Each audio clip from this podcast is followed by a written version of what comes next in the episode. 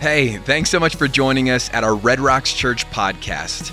If you're new here, we're just a bunch of broken, messed up, imperfect people pursuing a perfect God. We hope that this message encourages your heart, builds your faith, so that you can say yes to all of the plans and the purposes of God for your life. Enjoy this message. What's up, church? You guys feeling good today? Want to say hi to all four Denver based locations. We love you so much. I want to say hi to Brussels, Belgium. What's up, Brussels? Austin, Texas. We love you. And let's say hi to the to the best three campuses that we have. Our God behind bars, men and women. We love you so much. You are every bit as much a part of this church family as those of us sitting in this room right now. We love you. We believe in you. Thank you for being with us today. Who's excited?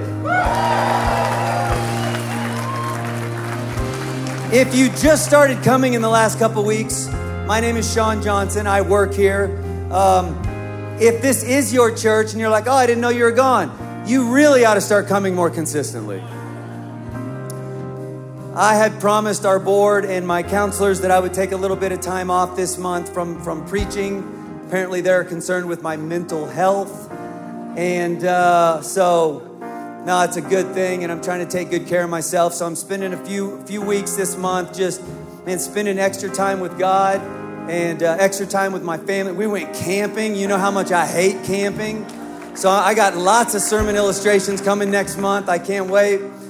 Um, let me just say this if you are visiting for the first time, uh, no matter what country you're in, whether you're watching this at a, at a home, at an office, in a car, a bike, a hike, a run, you got your AirPods in, whatever the deal, maybe you're in a building right now, we want you to know this.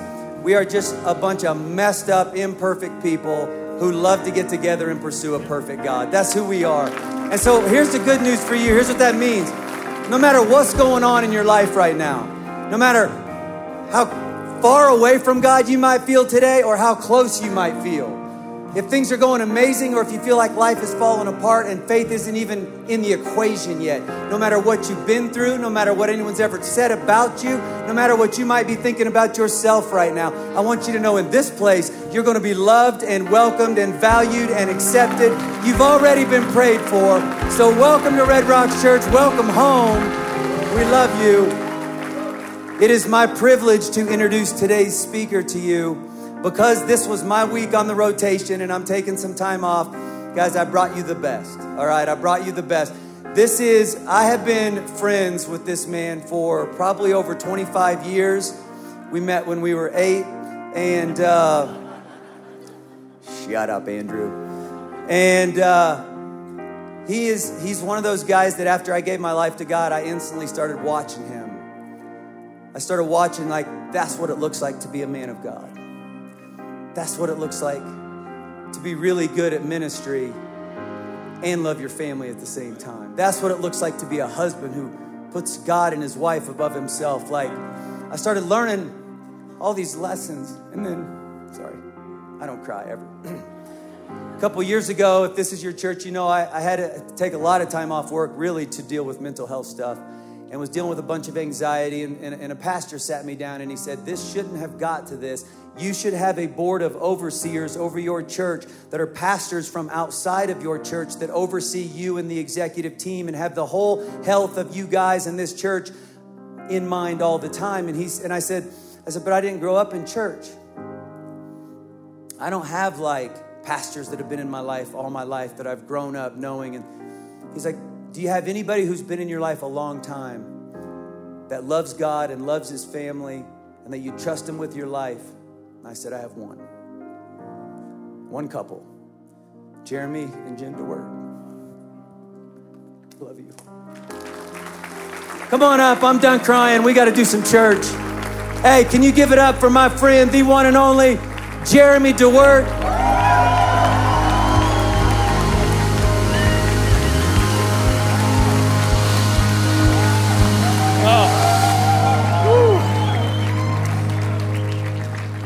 Man, how do you preach after that? My gosh. Uh, hi, Red Rocks. How you guys doing?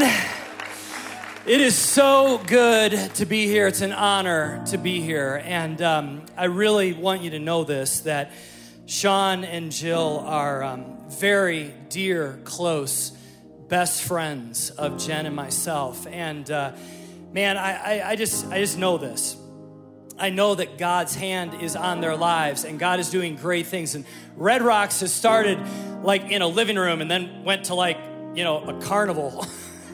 to an amusement park that now has grown to be a worldwide movement. It's, it's just beginning, it, it's just the start. And, and now people are watching in 150 countries, and there's all these locations all over the world. But, but I want you to know this. I want you to know that God is honoring the faithfulness of your senior leaders, Sean and Jill Johnson. And, and I just know they, they, are, they are heaven's best, I, I promise. And I'm not just trying to say this.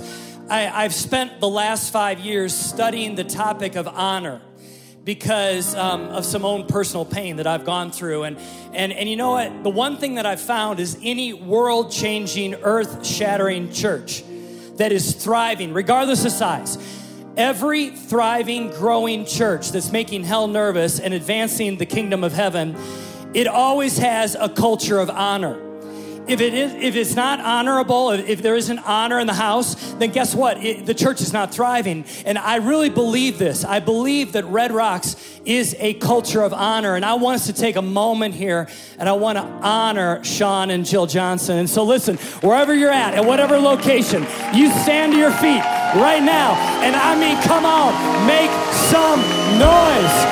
Because these guys are amazing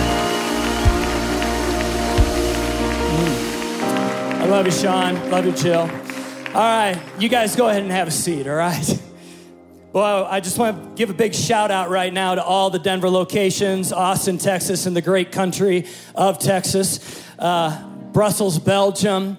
Uh, any of you joining online, and obviously God Behind Bars. We also have some God Behind Bars locations at our church, City First Church. And I want to tell you, they are our favorite locations. Uh, we, we love you guys very, very much. But I just want to take a moment and pray. And I believe God put a word upon my heart today. Um, I've been wrestling with it. You know, what should I do? And it really narrowed down to two sermons. And this one is the one that kind of surfaced. And I believe it is a, a word for uh, all of us. So let's just go ahead and pray. Lord, we thank you. Jesus, we honor you. You are the one that deserves the honor in this house.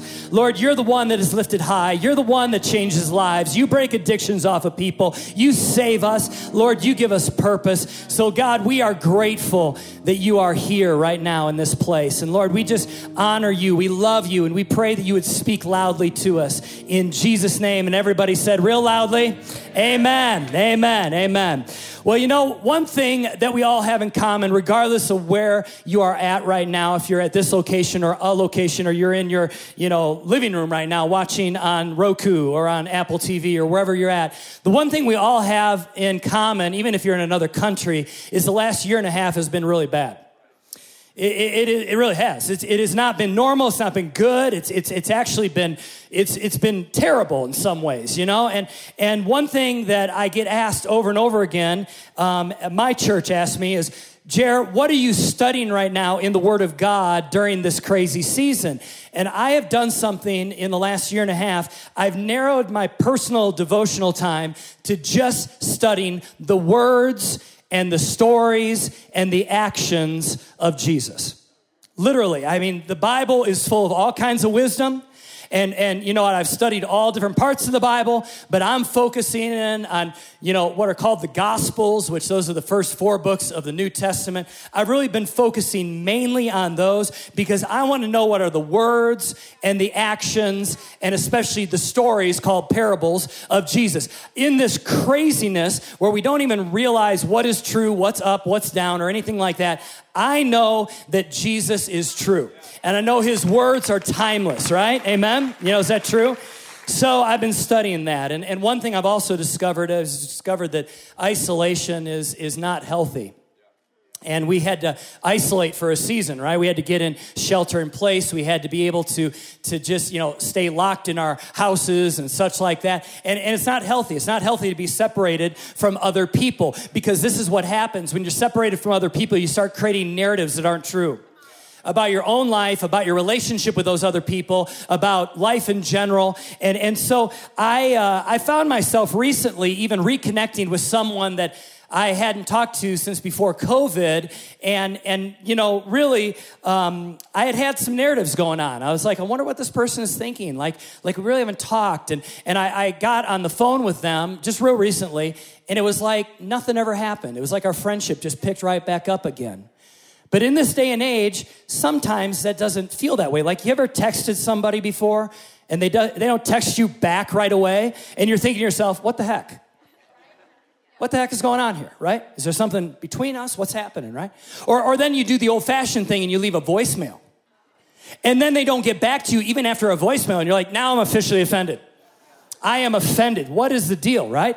And then finally, when you do reconnect with them, it was like there was no weirdness. Nothing, nothing was weird. Nothing was strange. But you had created this narrative inside of your head. You'd created this story. You wondered if there was something there. And that happens many times when there is distance. And in fact, it's kind of like one of these things a magnifying glass. Sean, this is in our future. We're getting old. We go to the retirement center together and we're doing puzzles together. We're going to need these, all right?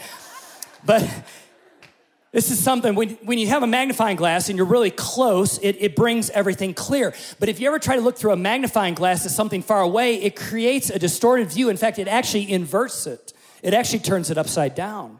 And that's what happens in relationships. When there is distance, it creates distortion. Distance creates distortion. And if distance can create this misperception of truth and distortion and all that, well, then I believe that also that closeness can bring clarity. So when you're distant, you're distorted. When you decide to get rid of the distance and you get close, it brings clarity. And I want you to remember that because that's what I want to talk about today. I want to talk about closeness bringing clarity. Today, I want to talk about a parable of Jesus where it's about distance that created distortion. And I want to warn you, okay, Red Rocks, I want to warn you. Uh, this, this parable is intense. In fact, a lot of the parables of Jesus are pretty intense if you really read them. And, and yet, at the same time, I really believe this. I believe that we need to hear this parable and we need to take it into account for our lives today because it is very relevant. It's found in Luke chapter 16. So if you have Bibles, turn over to Luke chapter 16. I'm going to read verses 19 through 31 and I'm reading out of the ESV, which I normally don't preach out of, but I like the, the, the language in this version. And uh, Luke chapter 16, Jesus says, There was a rich man who was clothed in purple and fine linen, who feasted sumptuously every day. Now, before I go on, I want you to know this that very few people in Jesus' day wore purple. It wasn't that it was unfashionable, it was that to make the purple dye was super, super expensive. In fact, what they used to make purple dye actually was very rare. So only the very, very wealthy and only the very, very powerful wore purple. In fact, um, I'm talking kind of wealth that is like stupid wealth. I'm not talking the kind of wealth like I, I, have a Porsche and a Louis Vuitton purse. I'm not talking that. I'm talking a different level. I'm talking Elon Musk kind of wealth. Like you use, lose a few billion dollars in the day and it's okay. Like that kind of wealth. You wore purple. Or if you were very, very powerful. Like, like if you were, if you were like Caesar, you wore purple. But if you were Pilate who like helped in the crucifixion of Jesus, you didn't wear purple because you weren't important enough. If you were the high priest of, of like, you know, the temple in Jerusalem, you wore purple. And so we get this picture that Jesus is talking about this person who is very rich or very powerful. And it says, at his gate laid a poor man named Lazarus, covered with sores who desired to be fed with what fell from the rich man's table. Moreover, even the dogs came and licked his sores. Now, the minute that Jesus said this to this group of people that he was preaching to, they would have been super confused. And the reason why is, is because if the man is covered with sores, most likely he has leprosy. Leprosy was very contagious in that day. It was very common in Jesus' day. And if you had leprosy, you actually were not allowed to come into the city. You actually were a part of a leper colony outside of the city. And if anybody ever approached you who was like healthy, you had to say, unclean, unclean, unclean, meaning like, don't get near me because you may catch what I have. So immediately, as Jesus is telling the story, and it says that this man covered with sores was outside of this rich man's home, people are thinking, well, why in the world is he even inside of the city? That he shouldn't even be there in the first place, especially in front of this rich man's home. I mean, like, you got to think about this. This guy lives in the Beverly Hills portion of Jerusalem. Like, homeless people don't hang out there. You know what I mean? And Jesus is saying to this homeless guy named Lazarus. Now, this is the only time in all of Jesus's parables that he actually names the first character or the primary character of the parable. Jesus preached dozens of parables. Most of them are unnamed people, except for this one. This one, he names him Lazarus. You ever heard of Lazarus before, like the real Lazarus? There's a real Lazarus. What did he do? He died and got raised from the dead by Jesus, right? Remember, the real Lazarus, he lived in a place called Bethany, about four days' walk away from, uh, from Jerusalem. And, and, and he lived there with his siblings, Mary and Martha. And Jesus, we believe, used to go there for vacation. Like, like, you know, it was kind of his Hawaii, you could say. Whenever he needed a break from ministry, whenever he needed a sabbatical, he would go to Bethany and he would hang with Lazarus and Mary and Martha. And he'd eat really good food. I don't have time to talk about this, but you know what? Jesus was a foodie. He really was. Think about all the times that there were stories of Jesus, he's always eating. In fact, I say this, he, he eats bad food, or excuse me, good food with bad people all the time. That's what he does. So he's eating, he's hanging out in Bethany with Lazarus. Isn't it interesting that the only parable that Jesus names the main character, he names him after a good friend by the name of Lazarus? In fact, we really believe possibly that Lazarus was Jesus's best friend. He wasn't a disciple, he just loved to hang with him. And so, anyway, it goes on. It says the poor man, meaning Lazarus, died and was carried by the angels to Abraham's side. The rich man also died and was buried, and in Hades. Now, this is another word for hell. So, so in other words, the poor man dies, goes to heaven. The rich man dies and goes to hell. Being in torment, he lifted up his eyes and saw Abraham far off and Lazarus at his side.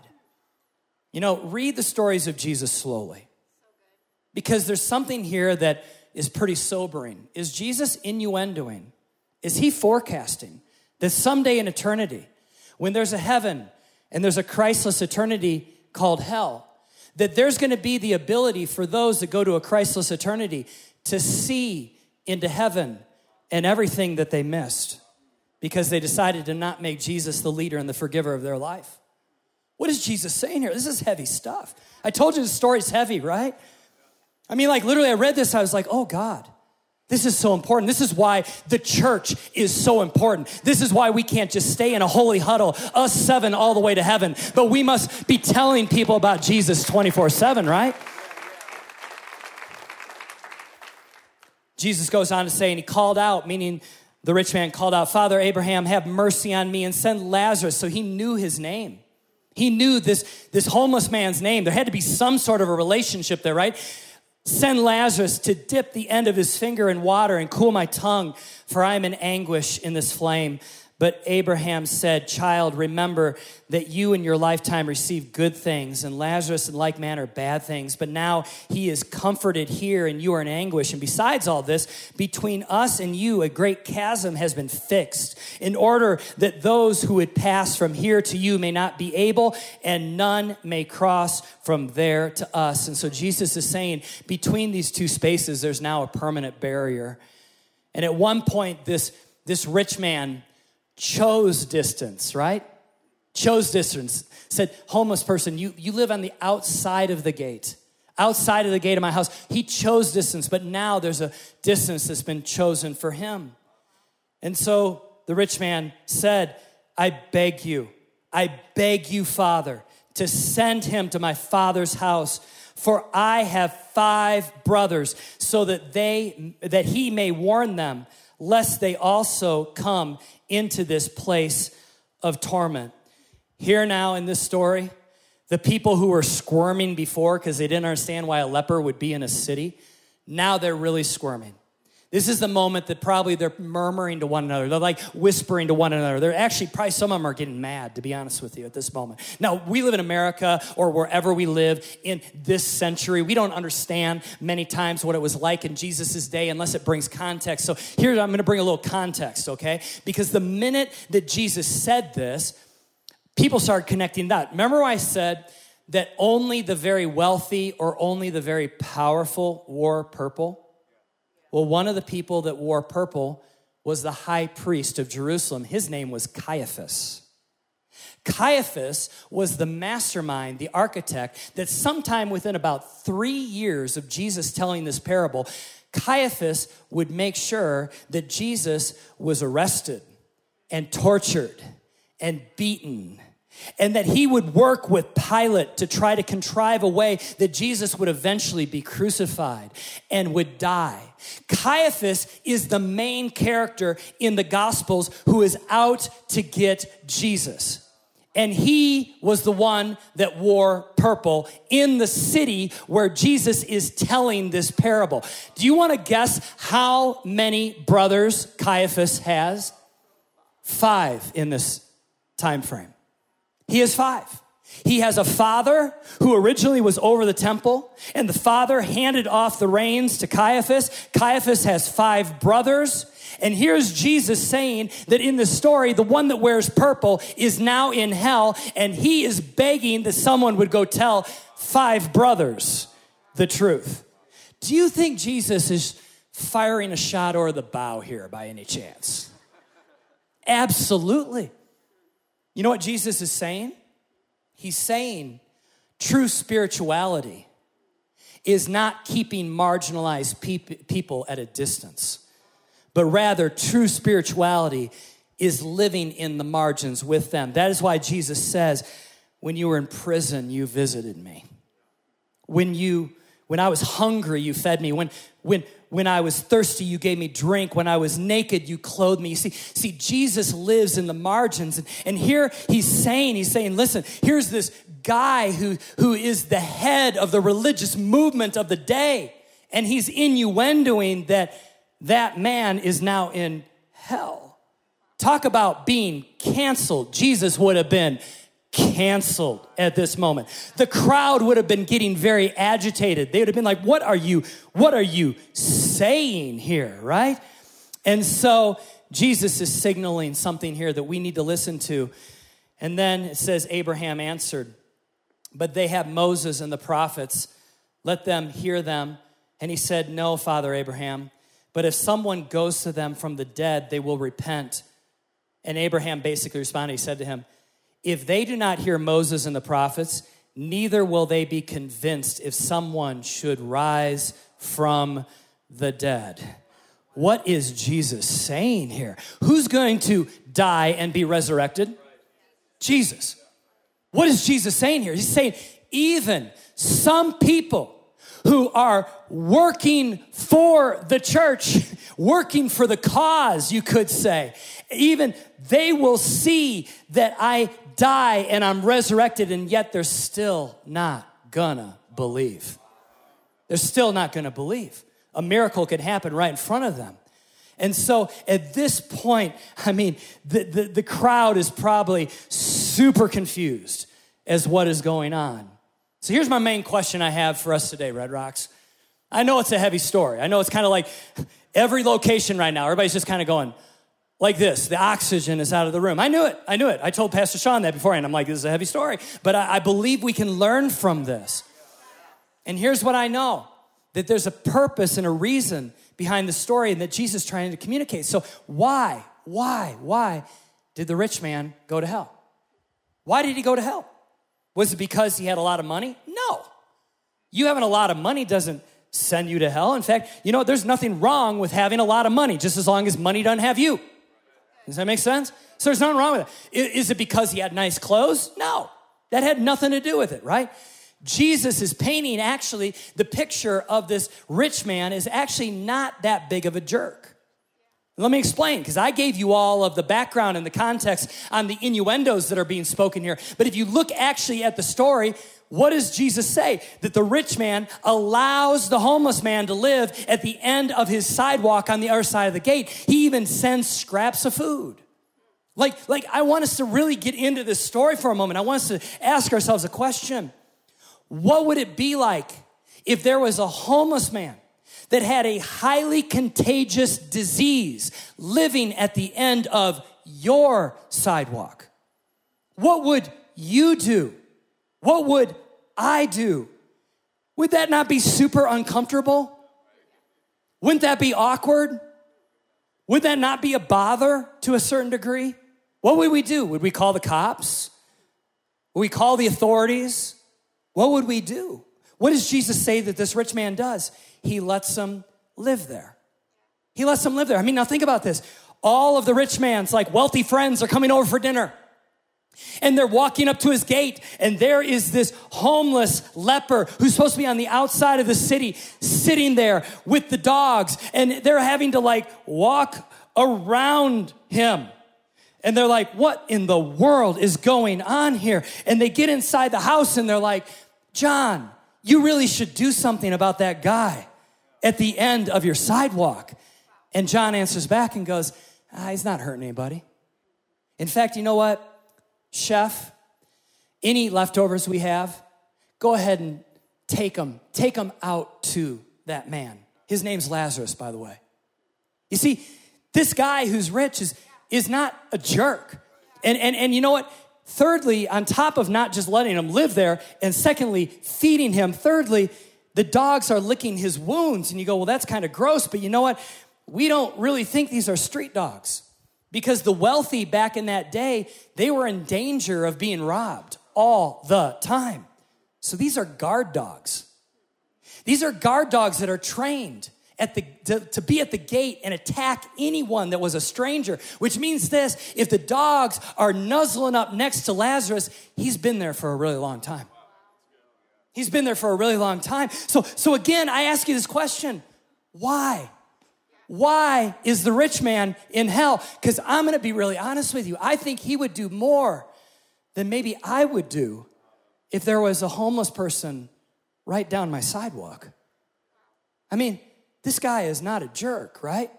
Well, maybe. Maybe Jesus is trying to say this that most people like to help those that are marginalized or different, but they don't want a relationship with them. maybe the missionary to India, Amy Carmichael, who said this you can give without loving, but you cannot love without giving. And sometimes I know for me it's easier to write a check. And sometimes for me it's easier to keep people that make me uncomfortable at a distance. And it's easier for me to live in my little tribe of people who are like me, who look like me, that are the same color as I am, who think the same way that I think, to have the same politics that I have. It's just easier for me to live in my little echo chamber, right? And I can keep everybody else at arm's length. And you know what? I can kind of, you know, send little gifts here and there and do little efforts and things like that, but I don't have relationship with these people. It's easier, right? And, and you know, I think each of us can ask God to help us become better at having relationship with those that are marginalized and outcasts, those that are under resourced, right? Listen, I, I live in a nice neighborhood. You all probably live in a nice neighborhood. And, and you know, maybe it's not as nice as the neighborhood three blocks down, but but you know, compared to the rest of the world, we live in a really nice neighborhood. And, and, and guess what? We, there, there, are, there are people around us, and I'm not just talking like we should not only have relationship with poor people. I'm talking about people that, that, that are different than us. And, and the rich man, he, he, he had this, this reason. He wanted to keep strategic distance between him and Lazarus. And, and I don't know what the reason was. Was he scared? Was he scared of people that are different? Was he fearful of catching that disease? Was he bus- just too busy? You know, he's too busy. He's too busy doing things, right?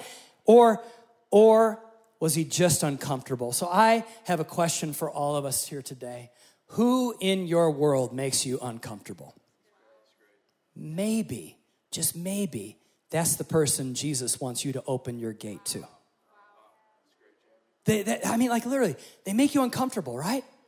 And I'll, I'll be honest with you, I, I do everything I can in my life to be comfortable. I like buying comfortable clothes and shoes. I like having a comfortable car, a comfortable couch. I love having a comfortable house.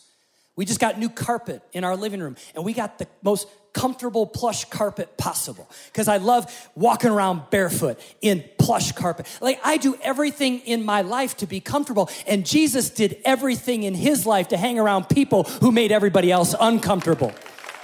And I'm like, oh, man. And so we live in this ever increasing polarized world where people just are in their little tribes of like thought and like belief and like lifestyle. And it's safe, it's super safe. And maybe what Jesus is saying here is that if we are to truly be people that are spiritual, if we're truly to be people that are godly, that we are not to live safe. Instead, we're supposed to live uncomfortable. We're supposed to put ourselves purposely in situations where we have relationship with those who are different, right? Who are marginalized. And the question I have for all of us is who is on the outside of our world? Who have we placed there in the workplace? You know, it's that, it's that one dude or that one girl just drives you crazy, right? Or they have some really like crazy beliefs and they're just loud about those beliefs and you're like, oh my gosh, you know? And you try to avoid them.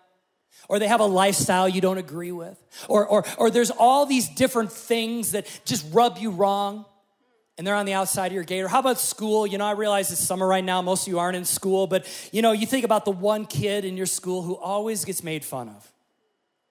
He's always bullied. She's always made fun of. They're, they're kind of like the butt of all the jokes, you know, that everybody has like little inside jokes about them because they're just different. They don't do what you do, they don't act like you act.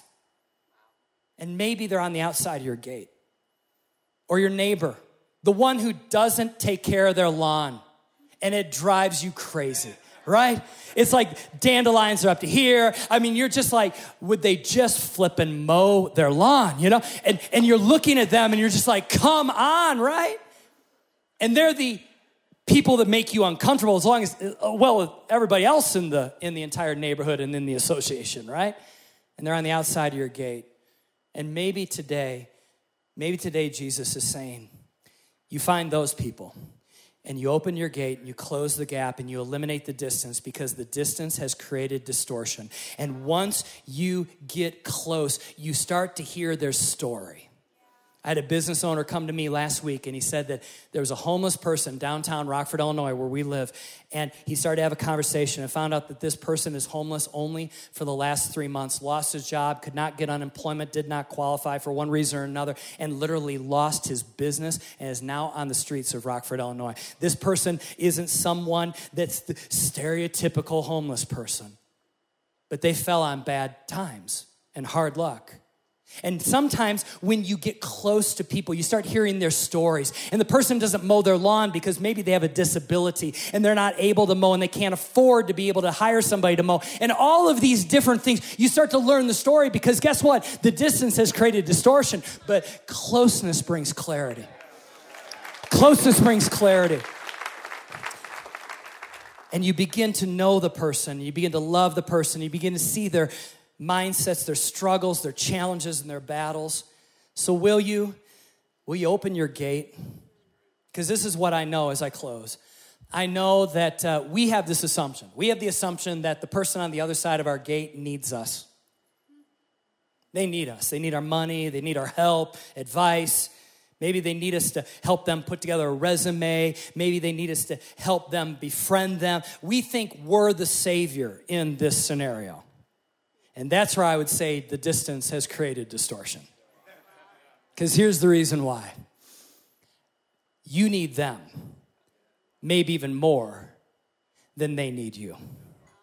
because Jesus lives in those places and in those relationships and in the margins and in the places of brokenness. You, if you ever pray a prayer, Jesus, move in my life, you know where he moves the most? Go find someone who's marginalized and befriend them. You'll see Jesus move in your life. Because in that relationship, he changes you, your preconceived ideas, maybe even your prejudices. He begins to change your worldview, and you begin to realize there's a whole other story that you didn't realize when there was distance. You've been looking at that person from a distance, and it's all flipped upside down and fuzzy.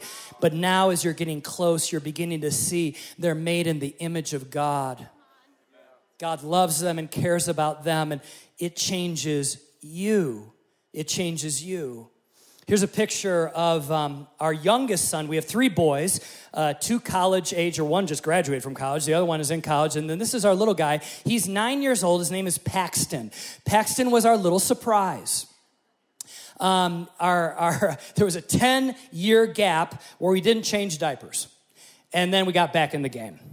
And, uh, and this was the uh, this was the welcome home from Thailand, uh, baby, baby. All right, this is what happened here.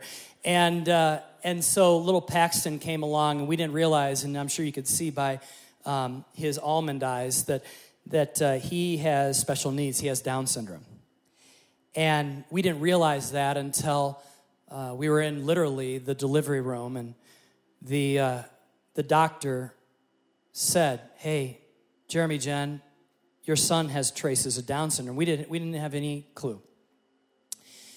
Um, after after reaching out to my family and letting them know, um, literally the first person I called outside my family was your pastor. And um, we cried over the phone.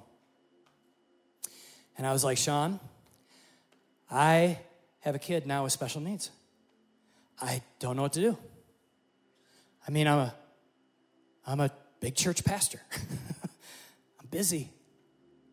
I got two other kids.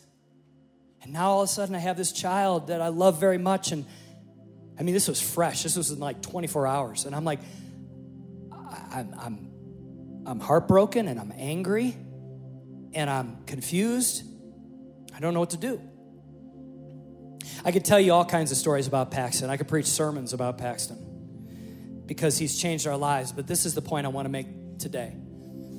Um, I immediately was adopted into the marginalized society when we had Paxton. The society of those that have special needs or families of those that have special needs. And I'll tell you what happened in my life is that I realized that I had a very warped view of life prior to Paxton. I was full of a lot of pride and I didn't have a lot of compassion, even though I was a pastor. I mean, I had compassion, but I didn't have the compassion that I needed. And, and I'll tell you that, that little Paxton has changed me, and I know what, my wife too, but I'm talking about me right now. Changed me in a way that I could not explain to you. All I know is this is that is that in that moment of all of a sudden becoming uncomfortable with this idea that I'm a parent of of a child with special needs, all of a sudden now I'm like, wow, I'm so blessed to be the parent of a child with special needs because it has changed me. Paxton has changed me. When I announced it to our church, City First, I, I, wrote this and it was a prophetic thing. Honestly, I didn't even realize what I was saying at the time. And now I look back, I said this I said, you know what? God has sent Paxton to us to care for him. But maybe God sent Paxton to us so that Paxton will care for us. And, and I will tell you that's exactly what happened. He's changed me way more than I've changed him. and, and here's what I know that when we walk in the mall, he walks really slow. And people that are speedy shoppers and they're stuck behind us, they kind of walk around us and they give us a look.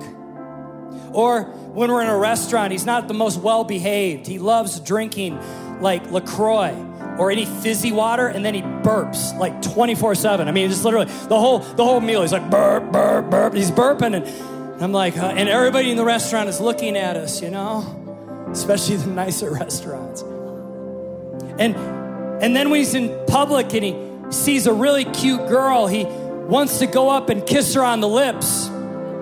Now, part of me, I'm kind of like, yes, okay, that's cool. But, you know, but it's awkward, right? And we're like trying to teach him you can't kiss people on the lips. You can't just walk up to strangers and kiss them on the lips. And everybody's like in that moment, kind of awkward and things. Why do I tell you the story? I tell you the story because this is what I really believe. I believe when we get out of our safe comfort zones where we're comfortable and we enter into worlds where there are marginalized and broken people, and people that have fallen on hard luck, and people that that maybe are different than us in their opinions and in their views of life. God begins to do a work in us there that He cannot do if you stay safe. So, you know what I want you to do, Red Rocks, this week? I don't want you to listen to this nice message and just go, wow, that was great. I want you to get uncomfortable this week. I want you to not be safe this week. I want you to not just stay in your tribe this week, but I want you to pray and say, God, who do you want me to open my gate and to have relationship with? and to be able to have you move. And this is what I know. This is what I know. You can't do this without Jesus in you. You can't do this without the Holy Spirit in you. So, even for some of you that are watching right now, you never made Jesus the leader and the forgiver of your life. Your first step is to say, Jesus, forgive me of all of my wrong. Come into my life. I want to live for you. And you know what? He gives you the ability to do this. But even for those of us that already Jesus is Lord and Savior, we need help with this because our default is to go comfortable. Our default is to stay safe. So I'd like us to do this at every location. I want us to stand up, no one leaving unless it's an absolute emergency. Even if you're in your living room right now, stand to your feet, all right? Come on, I'm gonna pray and we're gonna worship here in a moment. But this is what I wanna do I wanna pray that God moves in us and gives us the strength, the wisdom, the discernment, the eyes that see, so that we open up our gate to the people that make us uncomfortable, that are different, and that God would do a work in that relationship that is an eternal work, something that we can't do in our own, but that He does in us and through us. So, Lord, right now, we just pray that God, you would help us Fill us with your spirit. Fill us with your love. Help us to see with eyes like you see the people that are in the margins, the people that have been rejected, the people that are on the outside of our safe gates. Lord, I pray that you would help us to see the Lazaruses in our lives. And God, give us the courage and the wisdom to be able to open up our gates, to begin to strike a relationship with them, to have a friendship with them, to be able to learn their story. And in that, I pray that you would change them and that you would change us. May we be more like you, Jesus. You spent your life eating good food with bad people that made everyone else uncomfortable. God, may we have those moments that we are uncomfortable, but the Holy Spirit is there working. May it be something that we do. May it be strategic. May it be prayerful. We love you in Jesus' name. And everybody said, Amen. Come on, let's give praise to God. Let's do that.